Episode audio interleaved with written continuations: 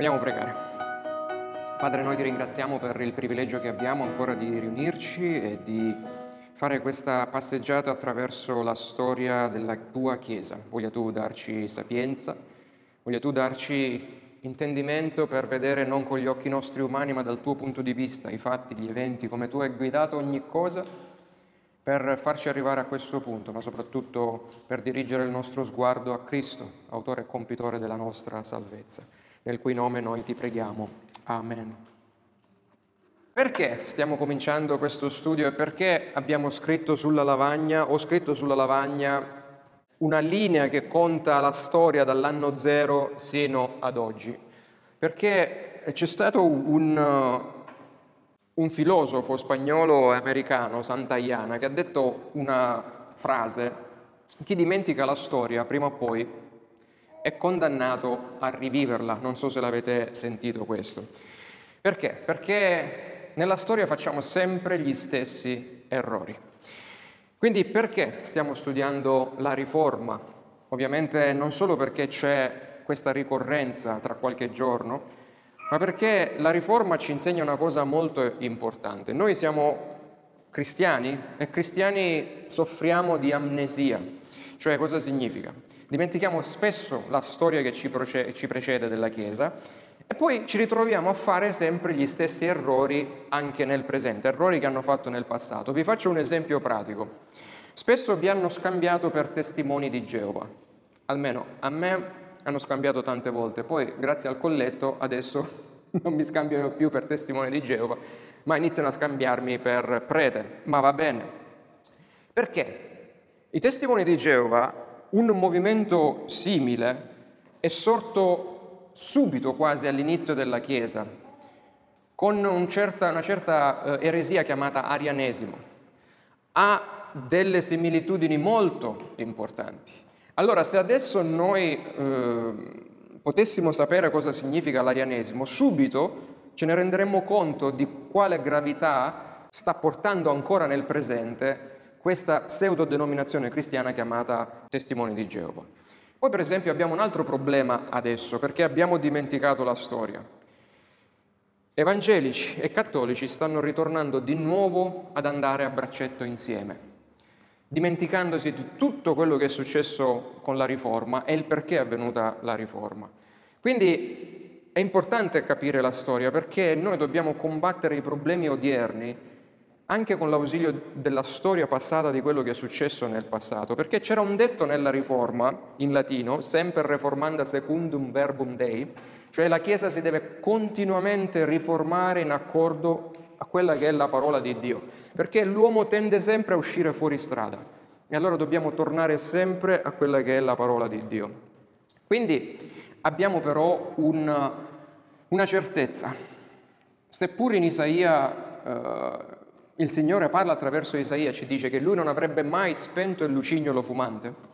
Quindi al momento la Chiesa, se guardiamo all'Italia e guardiamo la Chiesa che segue o cerca di seguire fedelmente la Bibbia, possiamo vedere, descrivere la Chiesa come un lucignolo fumante, cioè la vera Chiesa di Cristo. Lui ha detto io non permetterò che sia spento questo lucignolo fumante, ma in Matteo 16 ha detto io fondo la mia Chiesa, le porte dell'inferno non sopravaricheranno la Chiesa e soprattutto io sarò con voi fino alla fine dell'età presente.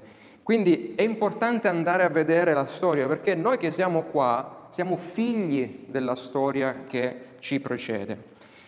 Come è nata la Chiesa di Cristo? Ovviamente la Chiesa di Cristo possiamo dire che è nata attraverso l'opera del Signore, anche se volendo essere precisi dovremmo cominciare a parlare di Chiesa di Cristo sin dall'Antico Testamento, sin da Adamo in poi, cioè tutti i salvati. Ma la Chiesa di Cristo con il nome di cristianità ovviamente nasce dalla morte di Cristo, dagli Apostoli e stiamo qui intorno al 30 d.C. e inizia a spargersi in tutto il mondo attraverso le attività missionarie. Ma fino al 300 questa Chiesa è stata pesantemente perseguitata. Infatti molti eh, sono stati trucidati, sapete le persecuzioni che soprattutto l'impero romano ha fatto ai cristiani. E intorno al 300 d.C. nonostante tutto, una persona su dieci si, dice, si diceva essere cristiana. Tertulliano, uno dei primi padri della Chiesa, disse che il sangue stesso dei cristiani martiri è eh, il seme che fa crescere la Chiesa, cioè il sangue fa crescere la Chiesa di Cristo. E andando avanti, la Chiesa inizia poi a passare il testimone, Cristo agli apostoli, gli apostoli poi ai discepoli degli apostoli e così via. E in quel periodo iniziano già a propagarsi le prime eresie. Ecco perché è importante studiare la storia. Eresie per esempio come lo gnosticismo, eresie come l'arianesimo che abbiamo visto si ripresenta attraverso i testimoni di Geova nei giorni nostri.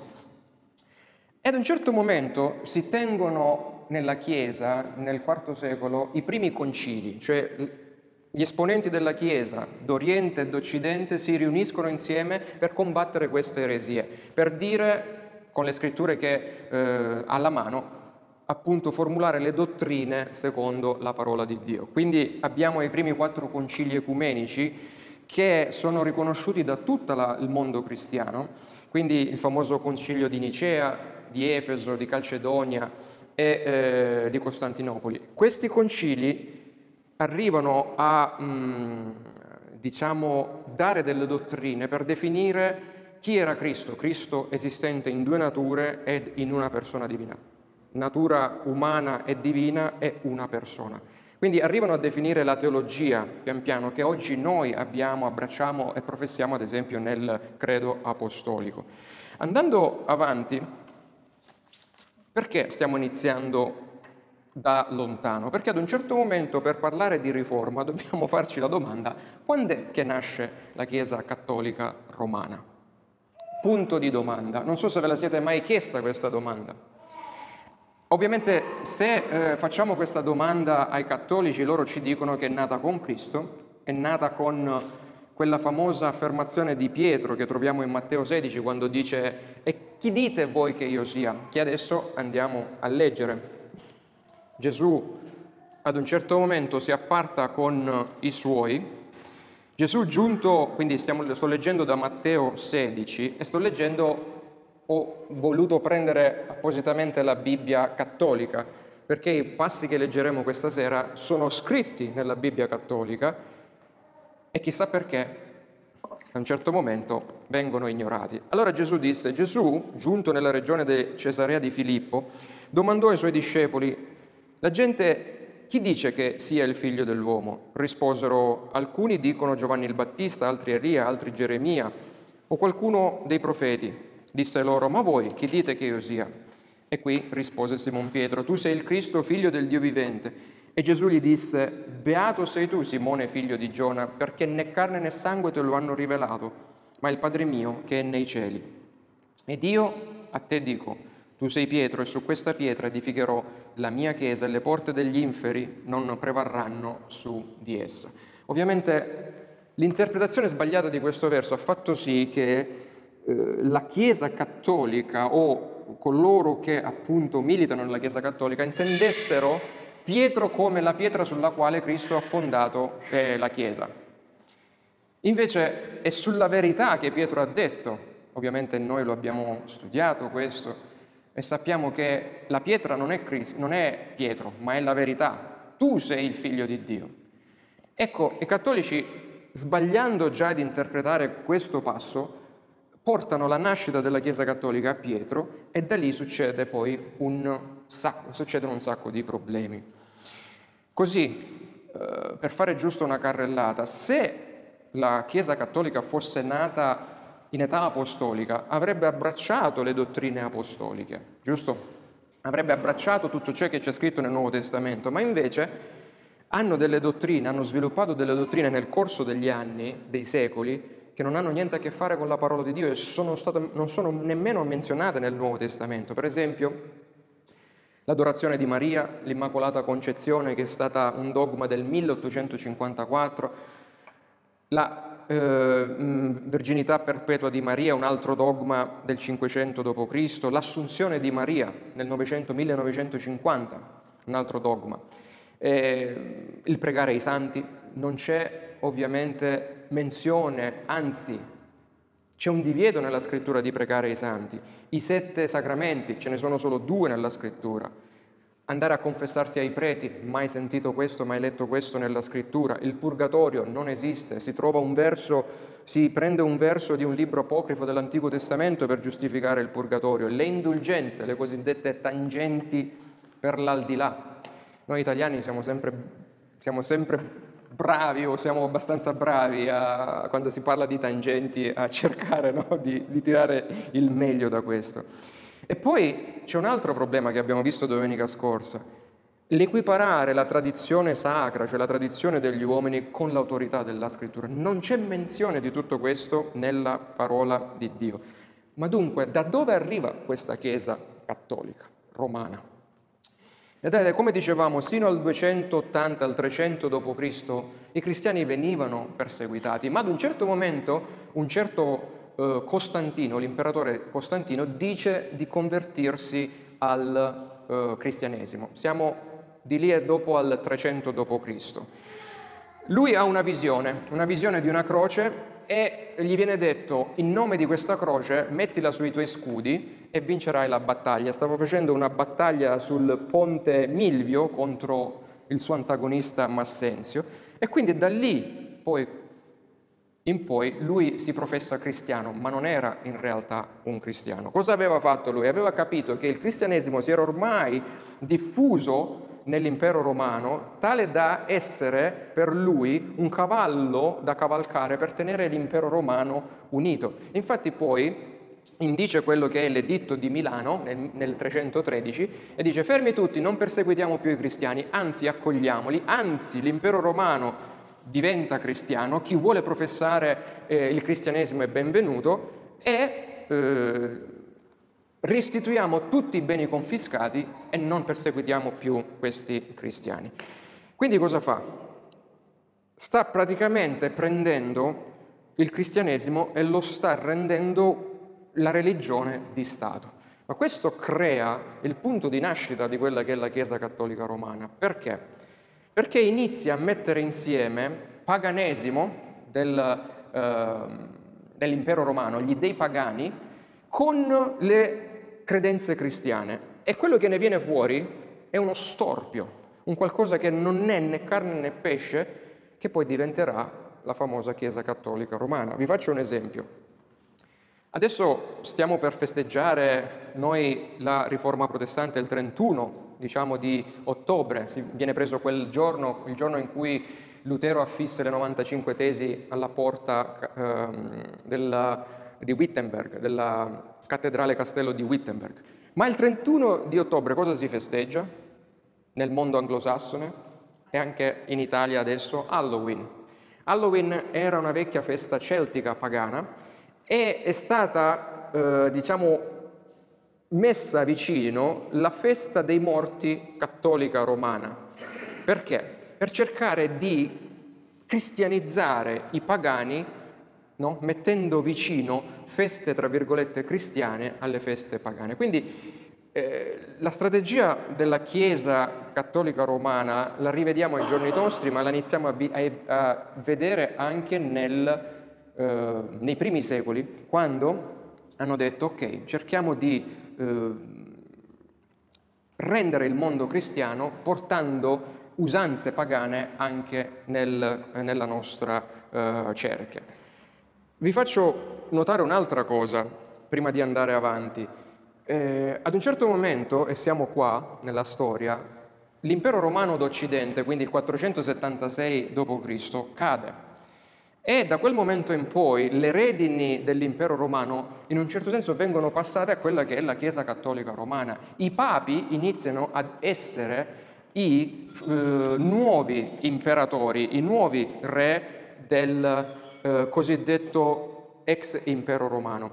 Infatti se voi vedete come si fa chiamare il Papa, pontefice magno, no? sommo pontefice, pontifex maximus era il nome con cui si faceva chiamare eh, l'imperatore Cesare. Quindi lui prende eh, in un certo senso in consegna eh, da parte dell'imperatore questa, eh, questo titolo. E il titolo lo rivediamo perché la Chiesa Cattolica ovviamente si chiama cattolica romana. E la Chiesa cattolica romana si basa su due pilastri. Uno è l'aggettivo cattolico, che significa universale. L'altro è romano, che significa proprio di Roma. Quindi, in un certo senso, anche da questo ci rendiamo conto come la Chiesa cattolica romana prende le redini di quello che era il vecchio impero romano eh, d'Occidente. E quindi abbiamo, uh, ci sono delle domande sino adesso? Allora, eh, cosa eh, succede? Succede che mentre l'impero romano aveva, si dice, come madre Roma e come padre l'imperatore, adesso è una cosa che si sente all'interno della uh, Chiesa cattolica spesso, che la Chiesa cattolica è la madre dei cristiani e il Papa è il padre dei cristiani. Vedete un'altra analogia che vediamo come un proprio a testimonianza di questo passaggio di consegna, il fatto che il Papa si faccia chiamare il vicario di Cristo sulla terra e poi cosa succede? Succede che la Chiesa cattolica romana enfatizza il Papa di Roma come eh, diciamo il suo no? condottiero, colui che porta avanti questa nuova istituzione. Perché proprio il Papa di Roma? Perché ad un certo momento si parla di un lascito che eh, l'imperatore Costantino aveva fatto proprio al vescovo di Roma, nel quale diceva io lascio a te l'incarico di portare avanti il potere temporale, il potere politico, il potere economico dell'ex impero eh, romano d'Occidente. Questo si, proprio si chiama lascito di Costantino che doveva essere datato diciamo intorno alla caduta dell'impero romano, ma poi dopo viene scoperto di essere eh, un falso. Diversi centinaia di anni dopo si scopre di essere un falso. Cosa succede? Che emerge tra tutti i vescovi esistenti nella Chiesa d'Occidente ed Oriente, emerge con prepotenza, grazie all'impero romano, il vescovo di Roma. E così si inizia a farsi, inizia a farsi chiamare appunto Papa, la Chiesa eh, romana poi elabora una serie di sacramenti che non troviamo nella scrittura, i sette sacramenti. Perché? Perché l'intento è che dalla nascita con il battesimo alla morte con l'unzione dei malati, tu hai bisogno, per essere salvato, hai bisogno di andare sempre nella Santa Madre Chiesa, cioè tu hai bisogno della Chiesa cattolica, è lei che ti amministra i sacramenti. Perché questo? Perché nella credenza appunto della Chiesa Cattolica il sacramento è come, no, prendiamo l'ostia, è il contenitore della grazia di Dio che ti viene data. Quindi se tu non la prendi, quella grazia, se tu non prendi l'ostia, se tu non prendi l'unzione dei malati, se tu non prendi il battesimo, se tu non vai a prendere eh, la cresima, tu non riceverai la grazia di Dio e non progredisci verso la eh, salvezza. Questo perché? Perché c'era una strategia, no? L'impero romano aveva la strategia dividi, impera e governa. Troviamo una simile strategia nell'ambito cattolico che è quello di lascia stare, tra virgolette, ignoranti le persone, così puoi governare in un certo senso in maniera eh, tranquilla. Perché? Le persone non erano acculturate, non avevano accesso alla Bibbia, quindi era solo il clero che cercava di comunicare quello che voleva alle persone. Lo faceva attraverso appunto l'uso dei sacramenti, dicendo voi avete bisogno di venire da noi, voi avete bisogno di venire nel nostro luogo di culto laddove giorno dopo giorno viene riofferto Cristo sull'altare. La settimana scorsa, la domenica scorsa, eh, c'era, eh, mia nipote mi aveva fatto una domanda, dice ma perché nella Chiesa romana cattolica la predica dura 5 minuti e da noi dura molto di più. Ho detto mi dispiace che io sono magari più lungo del, del, del, eh, del prete, però c'è un perché. Se voi vedete all'interno delle chiese protestanti dove è il centro? Nel pulpito. Nella Chiesa cattolica il centro invece è il famoso altare, il pulpito è spostato di solito sulla destra.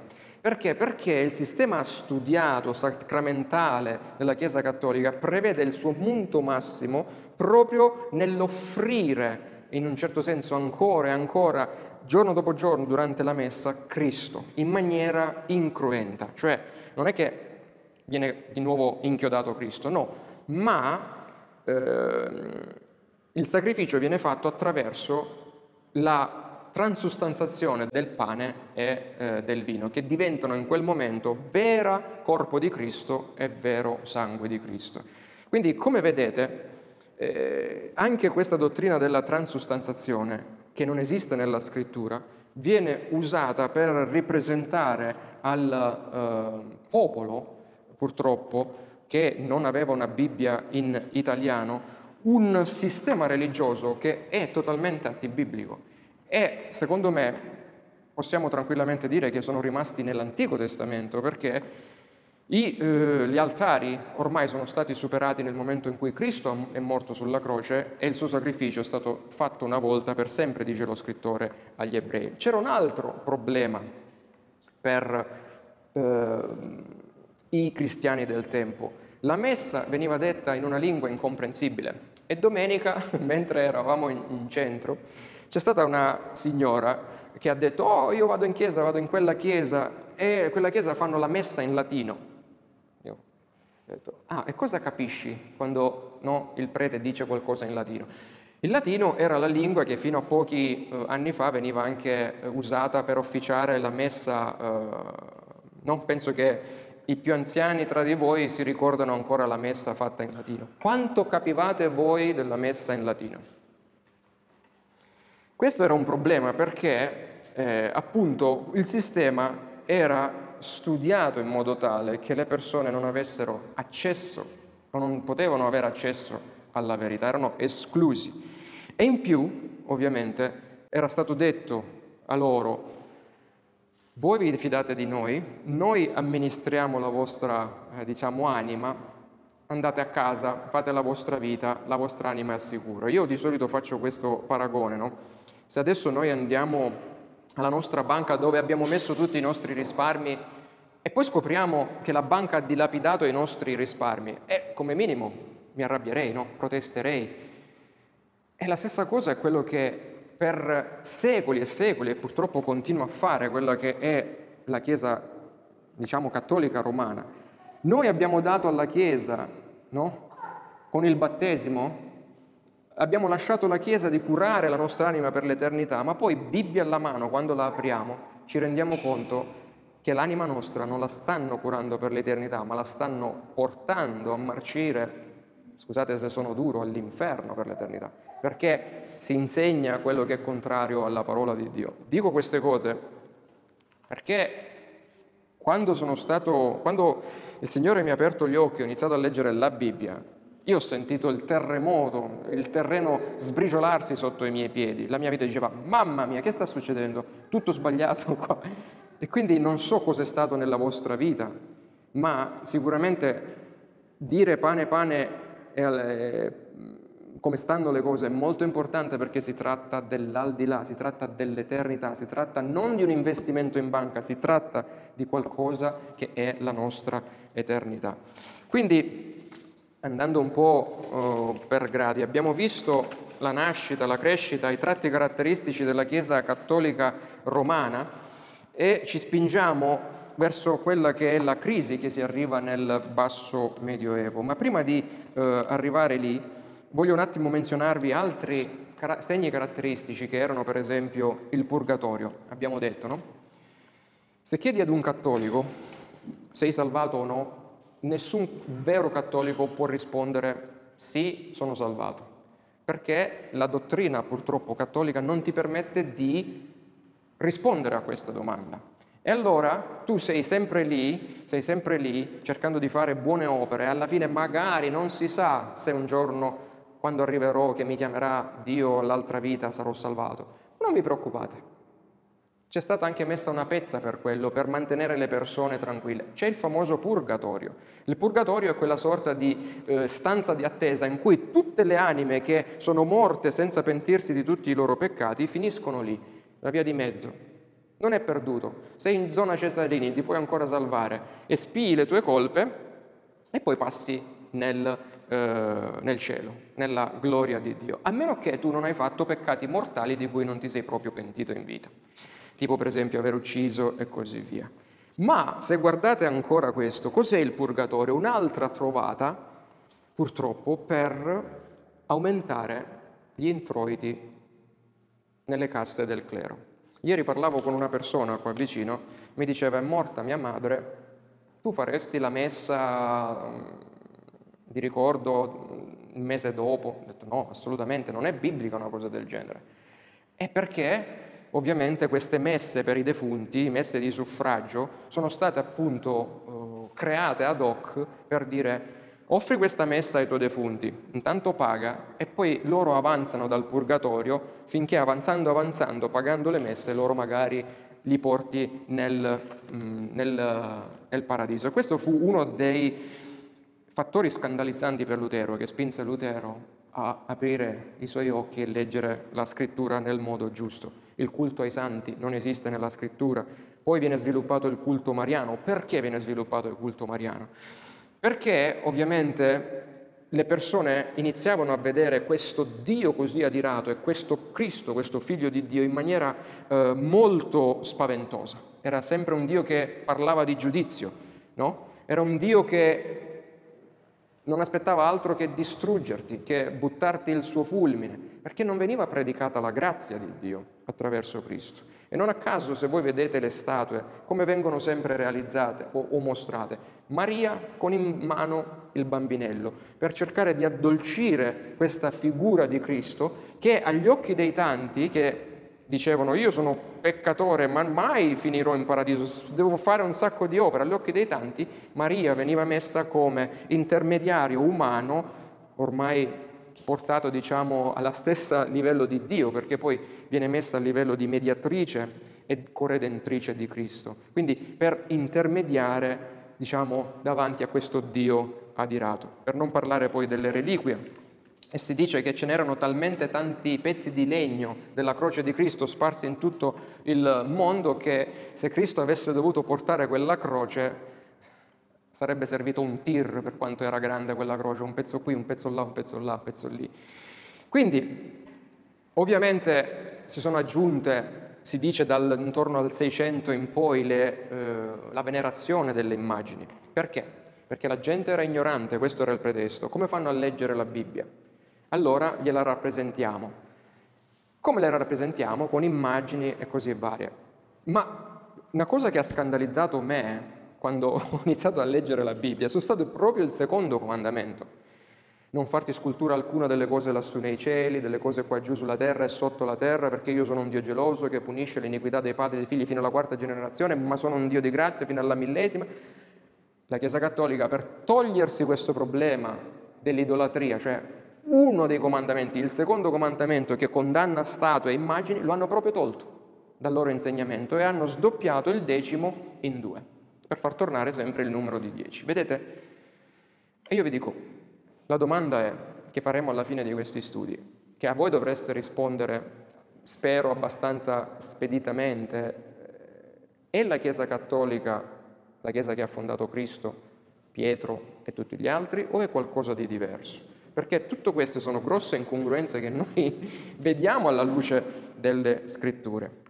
Ciò nonostante, nonostante tutti questi problemi, quindi Nonostante che all'inizio la Chiesa prosperava secondo le scritture, poi con Costantino si è mischiata con tutte queste credenze popolari e ne è sorta, diciamo, quella che è poi diventata la Chiesa cattolica uscendo fuori strada dal cristianesimo, la Chiesa prosperava fino al Medioevo, l'alto Medioevo, insomma intorno al 1300, prosperavano le chiese, prosperavano eh, le messe, prosperavano i mm, pellegrinaggi, le statue, non so se avete in mente il gotico, il sistema architettonico gotico, qual era questo bellissimo modo di costruire le cattedrali alte, slanciate per dire venite da noi e noi vi mettiamo in contatto, noi Chiesa romana vi mettiamo in contatto con l'Altissimo, quindi passate da noi per forza, non c'era il rapporto diretto, immediato con Dio, quando Cristo è eh, morto sulla croce si è aperto la cortina del Tempio,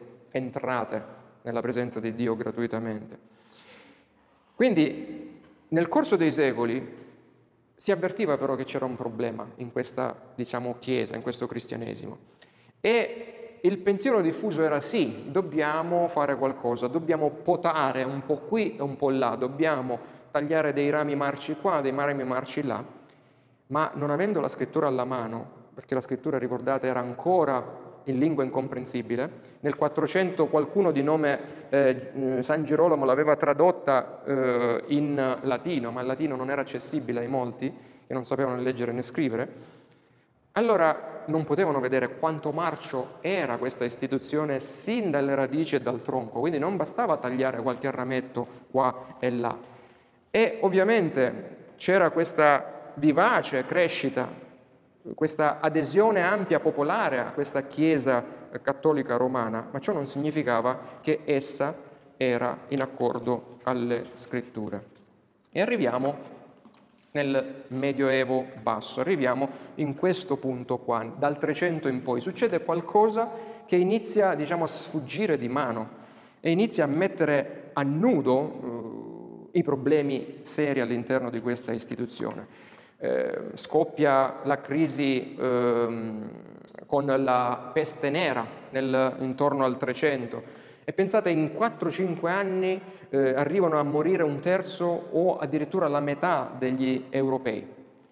Quindi le persone iniziano a vedere questi cataclismi come ad esempio scoppia la fame, non c'era più grano da mangiare, c'era la guerra dei cento anni tra eh, Francia, quella che allora era la Francia e l'Inghilterra, insomma tutta questa serie di cose che le persone iniziano a vedere come eh, una punizione mandata da Dio e iniziano un po' a farsi, tra virgolette, un esame eh, di coscienza. E eh, cosa succede? Succede che facendo una, fotogra- una, fotografia un po' più critica della Chiesa d'allora, vediamo preti stessi che non sapevano il latino stesso, ma dicevano la messa balbettando una specie di latino, e vediamo eh, i nobili dell'epoca che si autonominavano vescovi o eh, il cosiddetto simonia, il peccato di simonia, pagavi e ricevevi il titolo di vescovo o di cardinale. Questo era, diciamo, eh, il marciume che con una lente di ingrandimento si iniziava a vedere all'interno di questa istituzione, finché poi non arrivano delle situazioni abbastanza lampanti che, fanno, che preparano quello che è il terreno al desiderio di avere una riforma di questa istituzione religiosa. La prima eh, succede un fatto veramente strano o diciamo un fatto importante subito dopo l'inizio del 1300, 1305, finalmente viene eletto un papa che non era un papa italiano. Cosa succede? Questo papa era francese, allora l'arcivescovo di Bordeaux dice, sapete cosa? Io sono francese, non voglio più andare a Roma, me ne vado ad Avignone, faccio la sede papale ad Avignone. Da lì inizia la cosiddetta cattività babilonese della Chiesa d'Occidente o la cattività avignonese. Per 73 anni il papato si trasferisce da Roma in Francia. Allorché gli italiani dicono, ma insomma, dopo un po' cosa stiamo facendo qua? Il Papa è nostro, Roma, la Chiesa è nostra a Roma, quindi si ribellano eleggono un papa romano di nome Urbano eh, VI. Ovviamente i francesi non ci stanno, si eleggono il loro papa, che è Clemente VII, e quindi abbiamo un papa a Roma, un papa ad Avignone, la Chiesa si spacca, si crea il grande scisma dal, 300, uh, dal 1378 fino al 1418, finché si dice qua abbiamo due padri adesso, che sono i due papi, che significa che esistono due madri, due chiese? No, riportiamo il papa a Roma. Ne eleggono un terzo papa, ma questo papa ovviamente non viene riconosciuto dagli altri, gli altri rimangono in carica, quindi per un certo periodo della storia si sono avuti tre papi, uno ad Avignone in Francia, uno a Roma e l'altro a Pisa e questo ultimo di Pisa si chiamava Alessandro V. Nessuno voleva eh, lasciare il papato. A un certo momento viene indetta un concilio di Costanza, nella città di Costanza, vengono deposti questi tre papi e viene eletto un quarto, Martino V. Ma c'è un problema adesso. Questa figura del Papa di Roma, che nel corso dei secoli era sempre di più cresciuta, il Papa, ricordate, aveva ereditato dall'imperatore, si dice, con questa concessione di Costantino, il potere temporale dell'impero di Roma, adesso si è indebolito perché? Perché il concilio, cioè l'insieme dei vescovi, era quello che stava decidendo chi doveva essere il Papa o no. Fino, fino allora il Papa dettava legge, cattivo e bel tempo. Quindi si crea una forte frattura nel sistema della Chiesa romana in cui ci sono due galli in un pollaio. Uno erano i concili, cioè i vescovi, dall'altra parte il Papa, che guerreggiavano tra di loro per dire chi ha l'autorità. La Bibbia dov'era? La vera autorità? Da nessuna parte. Cioè uomo contro uomo per decidere di chi era il potere. E da lì in poi, da Martino V in poi, si inanellano una serie di tre papi che creano veramente un disastro dopo l'altro.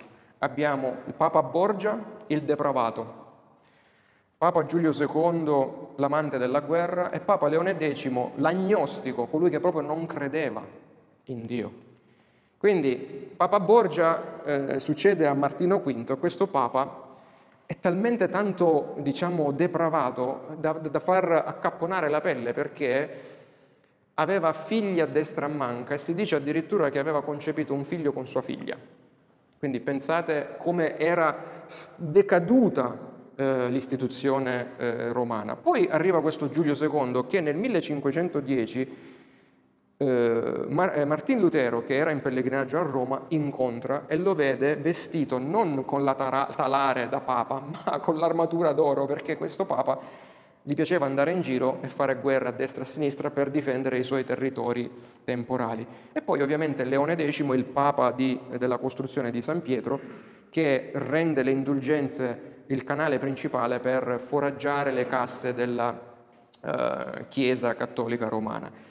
La, la, la situazione decade al punto tale che Roma, R-O-M-A, diventa un acronimo radice di ogni male è avarizia.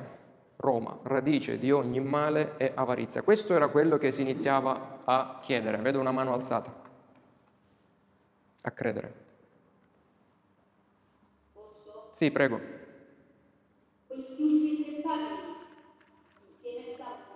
No, uno dietro l'altro.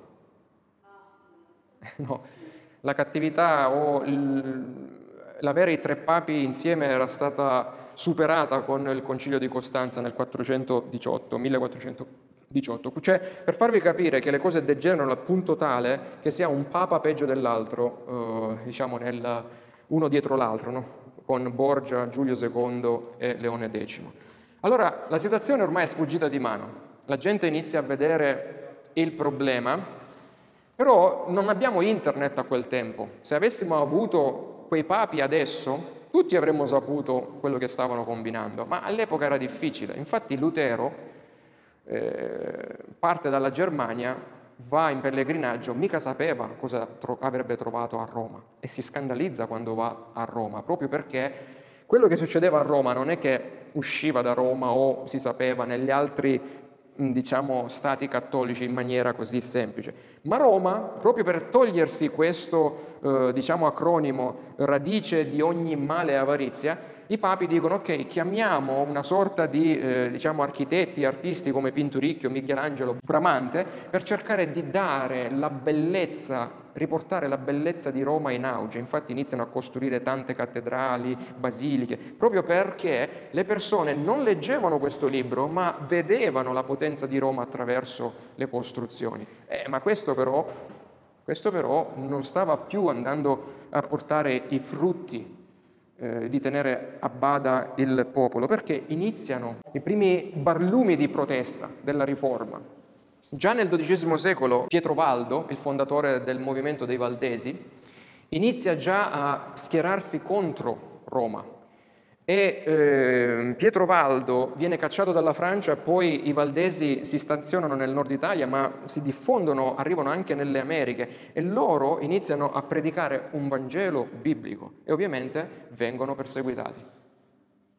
Quindi dal 1100 in poi troviamo questi eh, diciamo, barlumi eh, di luce, di ritorno alla scrittura. Poi abbiamo John Wycliffe in Inghilterra. Cosa fa questo John Wycliffe? Si vede che c'era tutto questo problema, questo marciume, e dice torniamo alla Bibbia e, in, e, fa una cosa molto importante, traduce la Bibbia nella lingua volgare, nella lingua inglese e finalmente per la prima volta nella storia dà la possibilità alle persone di leggere la, la Bibbia nella propria lingua. Dopo di lui viene un altro un famoso pre-riformatore, lo abbiamo menzionato l'anno scorso, Jan Hus, non so se vi ricordate, questo era un seguace di Wycliffe, Wycliffe stava in Inghilterra, Janus era a Praga nella Boemia e lui prende gli scritti di Janus e inizia a studiare e inizia a vedere la verità della scrittura e cosa fa? Finisce sul rogo, al punto tale che disse la famosa frase, oggi voi bruciate un'oca, nel giro di cento anni arriverà un cigno che non potrete far tacere. Quel cigno sarebbe stato Martin Lutero che poi porta Chiesa Cattol- alla Chiesa Cattolica un, un, grave danno con appunto la riforma protestante. Quindi vediamo uh, questi sprazzi di mh, mm, desiderio di ritornare alle scritture e ci sono uh, poi anche dei colpi uh, abbastanza potenti arrivati contro la Chiesa eh, di Roma, non solo da teologi, ma anche da umanisti, da filosofi. Un certo Petrarca, per esempio, no? Che abbiamo studiato eh, nel nostro percorso di scuola, era uno studioso di letteratura classica e in quel periodo si stava diffondendo, quindi dal 300 in poi, quello che era il Rinascimento. Il Rinascimento è un movimento eh, culturale, ma anche sociale, in cui le persone dicevano andiamo all'origine, andiamo alle fonti, andiamo indietro, andiamo a quella età dell'oro, andiamo laddove eh, le persone in un certo senso eh, erano, tra virgolette, artefici no? di se stesse, cioè la cultura contava non come adesso. Quindi c'è questo rinnamorarsi dei classici e rinnamorarsi delle lingue originali della scrittura. Quindi il punto era torniamo al greco, torniamo all'ebraico per leggere la scrittura non nelle traduzioni che sono state fatte nel tempo, ma nella lingua originale. Perché? Perché nel IV secolo c'era stata una traduzione, quindi Girolamo, San Girolamo aveva tradotto dal, dal, dal greco al latino la Bibbia e aveva fatto un grave errore, cavalcato dalla Chiesa romana, in Matteo 3 e Matteo 4 si parla pentitevi, dice Gesù, no? e credete al Vangelo. Girolamo aveva sbagliato il verbo e aveva tradotto fate penitenza e credete al Vangelo. Cioè fate penitenza significa qualcosa di totalmente diverso che pentitevi. Fate penitenza aveva dato alla Chiesa romana diciamo, il cavallo di battaglia per dire vedete, dovete andare a confessarvi ai preti, dovete dire tutto a loro, dovete pagare per le vostre... Fate, cioè fustigatevi. Quindi spostava il perdono non da un perdono gratuito dato da Dio al peccatore, ma alla capacità del peccatore di fare penitenza per purificare da se stesso la propria anima attraverso appunto i sacramenti messi a sua disposizione dalla Chiesa eh, cattolica romana. Quindi succede un'altra cosa nel 1440. Un certo umanista italiano, Lorenzo Valla, va a scovare il lascito, la concessione di Costantino. Vi ricordate, no? nel 400 questa famosa carta? Lui fa un po' di studi, umanista, quindi va nell'originale e vede che quel documento non poteva proprio coincidere con quel periodo, ma il linguaggio usato apparteneva ad un periodo molto più tardivo, quindi datata 800, quindi VIII secolo, non IV secolo. Quindi scoprono che questa era stata una, eh, diciamo, trovata per arrogarsi il potere temporale in maniera impropria. Lorenzo Valla poi questa scoperta viene pubblicata nel 1510 da altri eh, riformatori. Quindi come vedete eh, le persone iniziano, tra virgolette, a ragionare, iniziano a vedere il marcio che c'era all'interno del tronco, non solo a desiderare un rinnovamento morale, il Papa è caduto nell'immoralità, togliamo quel Papa e ne mettiamo un altro, no, c'era proprio un problema strutturale all'interno di questo eh, sistema religioso. Poi arriva un certo Gutenberg all'orizzonte. Vedete, Dio aveva preparato le cose in maniera saggia e molto eh, diciamo, efficace per preparare l'arrivo della riforma. Arriva la famosa stampa, stampa che eh, sarebbe stata fondamentale per distribuire le Bibbie nella lingua volgare dei popoli, cioè le Bibbie stanno per essere tradotte dal greco e dall'ebraico nel tedesco, nel francese, nell'italiano e la stampa, proprio l'invenzione delle stampe a caratteri mobili, avrebbe poi dato alla Bibbia, infatti fu il primo libro che fu stampato la Bibbia e in poco tempo venne diffuso in diverse copie, proprio perché la parola di Dio stava ritornando di nuovo alle persone comuni, non veniva più trattenuta dal clero, ma le persone stavano iniziando ad aprire la eh, scrittura. Si invoca così l'esigenza di una riforma e ad un certo momento, pensate, un certo Machiavelli, che era sempre un uh, umanista rinascimentale italiano alla fine del 1400, all'inizio del 500, arriva a dire, ad attribuire, attenzione, il lassismo morale dell'Italia di quel periodo al triste esempio fornito dalla Chiesa e dal suo clero. Ecco, ecco che anche a livello, diciamo, persone fuori dalla Chiesa iniziano ad invocare questa riforma, perché dicevano il marciume che abbiamo in Italia adesso è portato proprio dal marciume che c'è all'interno della Chiesa Cattolica Romana, perché dovete pensare che a quel tempo religione e vita comune erano fuse insieme, non è come adesso. Cioè tu nascevi e tu appartenevi per definizione alla Chiesa Cattolica Romana del tempo. Non, non potevi esistere senza appartenere alla Chiesa. Poi ci fu un altro attacco da un certo Pico della Mirandola, un altro sempre umanista, che disse se vogliamo ricondurre alla nostra fede il nemico e l'apostata, è più importante restaurare la morale decaduta, riportarla all'antica regola di virtù piuttosto che conquistare il ponte Eusino con la nostra flotta. Cioè stava dicendo facciamo pulizia all'interno di questa religione. Ma il problema era la pulizia morale non era certo la soluzione di tutto questo, perché i riformatori invece volevano riportare la Chiesa alle origini, alla scrittura, cioè una riforma non solo morale, comportiamoci bene, ma una riforma dire torniamo alle radici perché ci sono tante dottrine che non sono bibliche e dobbiamo ritornare alla verità della scrittura. Questo era il desiderio dei riformatori. Cosa succede? Non solo Gutenberg, e sto andando verso la fine adesso, siamo all'ultimo punto, l'invocazione della riforma. Storicamente la riforma viene favorita anche dal disgrecarsi dell'imperialismo, cioè eh, dell'impero eh, romano d'Oriente, ma anche eh, della perdita. Nel periodo della riforma troviamo un famoso imperatore, Carlo V, la perdita di potere di, questo, di questi imperatori a favore eh, del potere che stava iniziandosi ad avere sempre di più localmente nelle varie nazioni, cioè contemporaneamente con l'arrivo della riforma protestante si stanno creando gli stati moderni. Quindi i principi iniziano a combattere contro l'imperatore, perché l'imperatore era per definizione cattolico, no? quindi spalleggiava la Chiesa cattolica romana. I principi cosa fanno? Ma noi non vogliamo sottostare a questo imperatore, allora stanno arrivando questi venti di cambiamento con la dottrina, cavalchiamoli.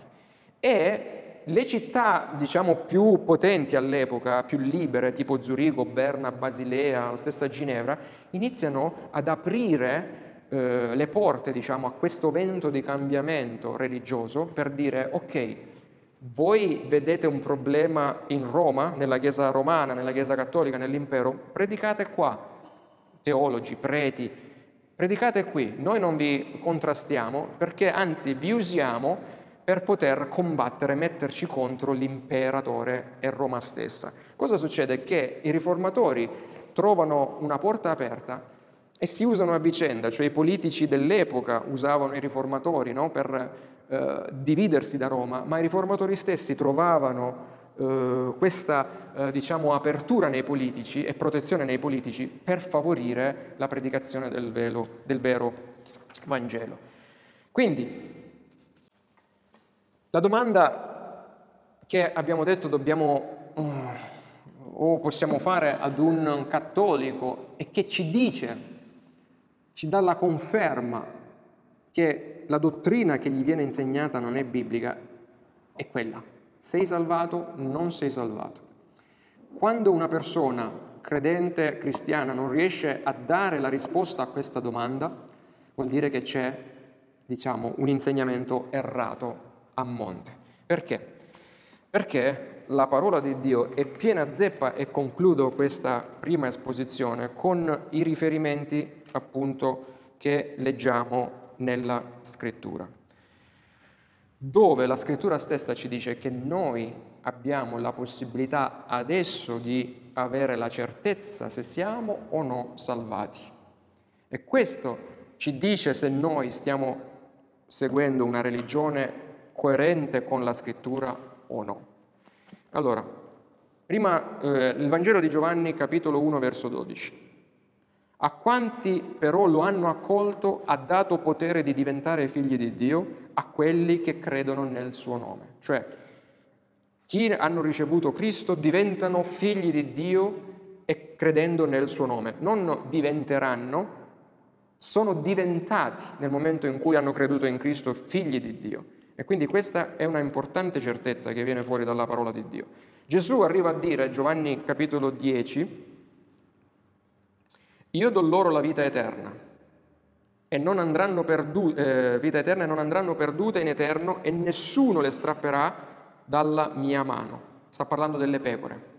Io do loro la vita eterna, dice Gesù, e non andranno perdute in eterno e nessuno le strapperà dalla mia mano. Leggo dalla versione eh, cattolica eh, romana. Il Padre mio che me le ha date è più grande di tutti e nessuno può strapparle dalla mano del Padre. Quindi Giovanni 10. Poi continuiamo un altro verso, Atti degli Apostoli, capitolo 16, verso 31.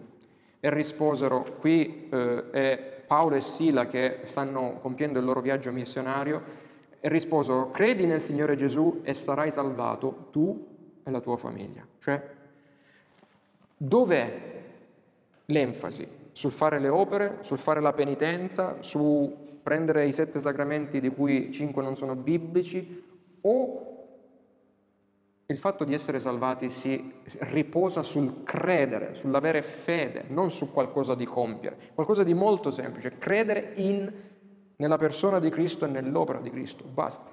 Qua dice, credi nel Signore Gesù e sarai salvato tu e la tua famiglia. Ma c'è un altro verso abbastanza chiaro, molto forse più chiaro, in 1 Giovanni capitolo 5, il verso 11.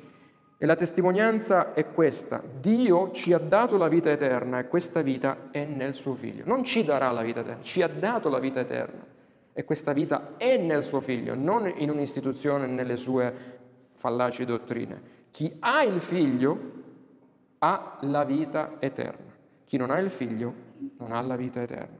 Quindi la Bibbia insegna una risposta certa alla domanda, sei tu salvato sì o no? E io lo posso sapere nel momento in cui sono salvato, adesso non devo aspettare la fine della mia vita per vedere se andrò o meno in purgatorio. Il problema è cosa ci hanno insegnato, il problema è chi stiamo seguendo. Una religione fatta da uomini o che hanno seguito gli insegnamenti degli uomini o quella della parola di Dio. Io ho finito. Eh, lascio a voi il tempo delle domande. Prego. Come mai la gente della versione cattolica se ci sono delle cose cambiate? Perché so che i versi che ho letto non sono per, per dimostrare che la loro Bibbia dice la verità e la interpretano in maniera sbagliata. Ovviamente non sono andato a leggere i versi cambiati, tipo quello di uh, Girolamo, Matteo 3 e 4, che però hanno riadattato nel tempo, hanno capito che adesso le persone iniziano a, a pensare e andare a leggere al greco, quindi devono un po' andare ai ripari. Però ho voluto, non so, non, cioè, sfidare o, o essere provocativo per dire la Bibbia cattolica stessa dice la verità, ma perché non viene applicata la verità, perché non viene letta? Altre domande? Grazie per l'osservazione. O altre osservazioni o altre... Quale giustificazione dà la Chiesa Cattolica a queste discrepanze? Non può... Io ti dico la mia esperienza personale. Quando ho iniziato a leggere la Bibbia sono andato dai preti che avevo di fronte, che era il prete della scuola superiore e il prete di paese. Ad un certo momento mi è stato detto, se continui a leggere la Bibbia non crederai più nella Chiesa Cattolica. E io perché ovviamente io ero stressante, andavo lì e dicevo ma perché sta scritto così, ma perché sta scritto così, ma perché il secondo comandamento l'avete cancellato e avete diviso l'altro? Come fai a dire, a trovare delle pezze lì? Cioè il fatto stesso loro possono dire non è vero che Gesù aveva i fratelli perché erano cugini, no? Però vai al greco e la parola è del foi, cioè è quella. E possono cercare magari di, di, di dire a uno che non può andare a scovare nelle profondità certe cose, ma poi la verità emerge sempre, non la puoi. Cosa fanno? Con una menzogna devono coprire un'altra menzogna, purtroppo. Eh, eh, ma alla fine, se il sistema viene, diciamo, messo a nudo con la lente della scrittura, non regge, non regge. Questa è una domanda che, grazie per la domanda e l'osservazione, ho sempre fatto anch'io. Ti dico, ti rispondo con le parole di un altro insegnante eh, protestante che Ah, la domanda è come mai queste persone sapevano che erano nell'errore, no? quindi i preti, i papi, i cardinali, eh, leggevano, avevano letto la Bibbia, erano acculturati, eh, cioè sapevano e mentivano sapendo di mentire oppure no, erano nell'ignoranza. Secondo me, questo, dico questa risposta perché non è solo mia, ma è venuta anche da una persona che stimo perché ha studiato molto e ha scritto un libro che ho di là, un libro che dovreste leggere, eh, si chiama Stesse parole, mondi diversi, cioè usiamo le stesse parole, come usiamo la stessa Bibbia, ma il cristianesimo secondo Roma e quello secondo il protestantesimo completa, sono completamente due mondi diversi. Allora, magari ci sono i preti di quartiere, i preti semplici, genuini, che non lo sanno. Ma più in alto vai nelle gerarchie ecclesiastiche cattoliche ed è molto probabile che loro sanno che stanno mantenendo nell'ignoranza le persone genuine, è molto probabile. O sono talmente tanto velati che non vedono nemmeno loro. Cioè, il punto è che in un modo o nell'altro non sono giustificati. Ovviamente ne porteranno maggiore condanna coloro che sanno e continuano a far sbagliare gli altri. Gesù arrivò a dire guai a chi facendosi da maestro arriva a eh, ingannare uno di questi minimi. Disse è meglio per lui attaccarsi un peso al collo e buttarsi nel mare e morire che andare a scandalizzare uno dei miei minimi. Quindi chi sta nella posizione di insegnante come me o come i preti o come i vescovi porta una condanna seria, perché è posto lì per dire la verità e nient'altro che la verità, e non per dire la falsità, e riceverà giudizio. Ma se non lo sa, non è che è trattato con meno, diciamo nel giorno del giudizio è trattato con meno uh, durezza, perché io devo andare sempre qui a capire se quello che parlo, insegno o predico qua è coerente a questo, questo è il mio mandato. Se oggi, se domani io vedo che sto sbagliando, devo dire ho sbagliato, torniamo indietro, torniamo alla fonte, torniamo alla radice. Ed è mio compito, come è compito di qualsiasi prete, da quartiere al Papa, di investigare le scritture, perché quello è il suo ufficio. Quindi in un modo o nell'altro non siamo, non siamo inescusabili. Non so quanti di voi hanno visto Matrix, io ho usato questa analogia nel video eh, con le due pillole, proprio questo, no? il film Matrix fa capire che siamo all'interno di un sistema e che per uscire dal sistema c'è bisogno di, diciamo, non coraggio, ma di realizzare che devi tagliare. No? Al tempo di Paolo esisteva chi predicava un falso Evangelo come ai nostri giorni o come al giorno del... Allora, Paolo aveva due paradigmi, no? due esempi da mostrarci già all'epoca. In Filippesi 1, al capitolo 15, eh, Filippesi capitolo 1 verso 15, lui arriva a dire, alcuni è vero predicano Cristo, vedete, predicano Cristo anche per invidia e spirito di contesa, vedete no? Io posso predicare Cristo anche per un guadagno personale, per spirito di contesa, per invidia, ma altri con buoni sentimenti. Questi lo fanno per amore, quelli che lo fanno con buoni sentimenti, sapendo che io sono stato incaricato dalla, alla, della difesa del Vangelo. Cioè, queste persone stavano dicendo, dicendo brutte parole su Paolo, no? quindi c'erano, ah Paolo tu sei nemico mio, insomma, però lo possiamo trasportare ai giorni nostri questo. Quelli invece predicano Cristo con spirito di rivalità, con intenzioni non nette, quindi non chiare, dice, pensando di accrescere dolore alla mia. Ma questo che importa, dice Paolo, no? se loro predicano con questa attitudine? Purché in ogni maniera, per convenienza o per sincerità, quindi o per convenienza o per sincerità, Cristo venga annunciato. Io me ne rallegro e continuerò a rallegrarmene. Cioè il punto è, come uno l'annuncia va bene, è secondario, ma Cristo viene annunciato. Il punto è, nella Chiesa Cattolica viene annunciato Cristo o Cristo più qualcos'altro, no? E infatti, secondo me, la Chiesa Cattolica non è ascrivibile, cioè non è in questo esempio, ma è nell'esempio che troviamo in Galati 1, dove Paolo chiama il Vangelo della Chiesa Cattolica Romana un altro Vangelo. Lui dice, mi meraviglio che così in fretta da colui che vi ha chiamati con la grazia di Cristo voi passiate ad un altro Evangelo. Però non ce n'è un altro, dice, se non che vi sono alcuni che vi turbano e vogliono sovvertire il Vangelo di Cristo. Ma se anche noi stessi, guardate Paolo cosa dice, oppure un angelo dal cielo vi annunciasse un Vangelo diverso da quello che vi abbiamo annunciato, sia anatema, sia maledetto. Paolo maledice con l'autorità apostolica. L'abbiamo detto e lo ripeto, se qualcuno vi annuncia un Vangelo diverso da quello che avete ricevuto, sia anatema. Quindi, cari amici della Chiesa Cattolica Romana, non è la riforma, ma è Paolo che maledice chi predica un altro Evangelo. Vogliamo un attimo pregare, scusate che si è fatto più tardi del, di quanto previsto.